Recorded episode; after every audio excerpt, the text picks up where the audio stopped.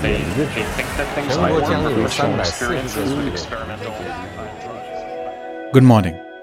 Today, we will talk about China's crackdown on the handling of data by tech companies in light of the country's internet watchdog ordering over 105 applications to fix their data collection by the end of next week. We will then discuss US President Joe Biden's massive infrastructure plan as the country continues to recover steadily from the COVID induced economic slowdown. And we will finally revisit the Virgin O2 merger deal. Today is Friday, the 27th of May. I am Arunava, and you're listening to the Leaders Brief by Ego Monk.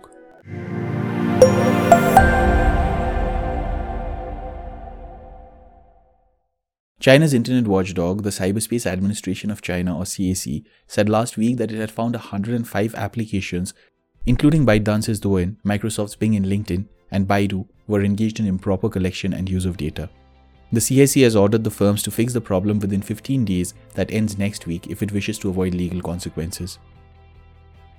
According to the Internet Watchdog, the 105 applications had violated Chinese laws by excessively collecting and illegally accessing users' personal information. Notably, the announcement comes less than a month after Beijing put in place measures outlining how apps should collect personal information, making app makers accountable for excessive data collection or collection of information without users' consent. Earlier this year, China had imposed a record $2.8 billion fine on Alibaba for violations of its anti monopoly rules, and since the beginning of last year, Beijing has steadily increased scrutiny over hundreds of tech companies operating within its borders. A large part of such investigations are made up of allegations of anti competitive behavior. In April, the CAC had called on 13 online platforms to adhere to stricter regulations in the financial divisions. In the last two years, Beijing has become increasingly concerned about the massive influence tech companies enjoy over citizens and have been formulating several policies towards decreasing it. In its statement issued last week, the CAC said that the 105 applications had even infringed personal information through illegal access, overcollection, and excessive information. Moving on to some news from the American continent, White House Press Secretary Jen Psaki announced last week that Democrats have, considering Republican opposition, cut down US President Joe Biden's ambitious $2.25 trillion infrastructure spending plan by over $300 billion. The spending plan proposed by the US President earlier this year had hoped to address several fronts, including competing with Chinese economic activity. On a domestic level, the plan addressed climate change, elder care, and affordable schooling.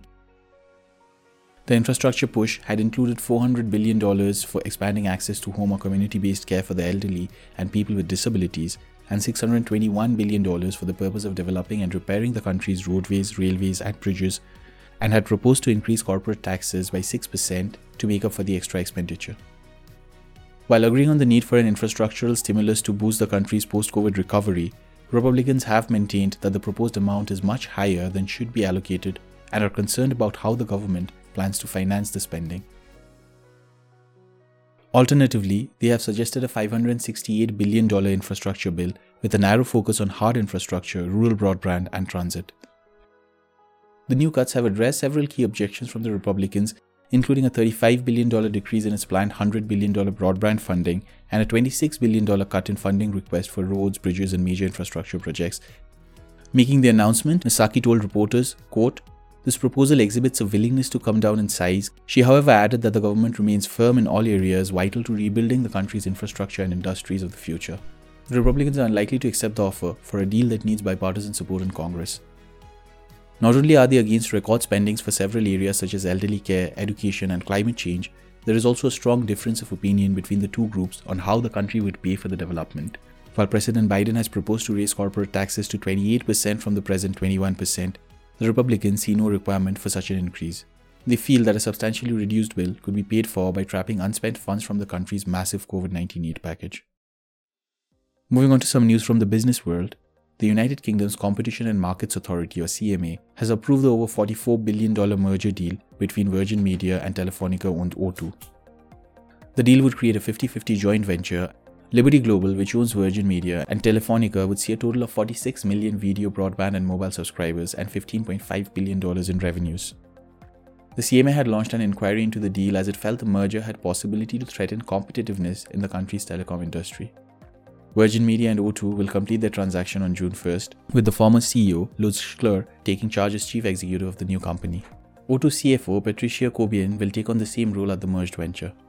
Liberty Global CEO Mike Fries and Telefonica chief Jose Maria Alvarez Pallete said in a joint statement last week, quote, This is a watershed movement in the history of telecommunications in the United Kingdom as we are now cleared to bring real choice where it hasn't existed before while investing in fiber and 5G that the United Kingdom needs to thrive. End quote. The merger hopes to capitalize on the United Kingdom's fast growing broadband and emerging 5G market. While the companies enjoy a large share of the market, the CMA observed that there are enough companies to ensure fair competition and concluded that the deal does not threaten monopolistic practices. That is all for today. Thank you for listening. We'll be back on Monday with more happenings from around the world. Tune into Egomonk to stay updated on the latest happenings and their impact on global trade, technology, and innovation. Egomonk helps you make sense of change. We are a global intelligence platform delivering asymmetric outcomes by bringing organizations closer to the communities they want to serve and the leaders they wish to influence. Visit our website insights.egomonk.com, that is insights.egomonk.com, to subscribe and make better and faster decisions today. If you wish to collaborate with us, then please email us at contact at the rate egomonk.com.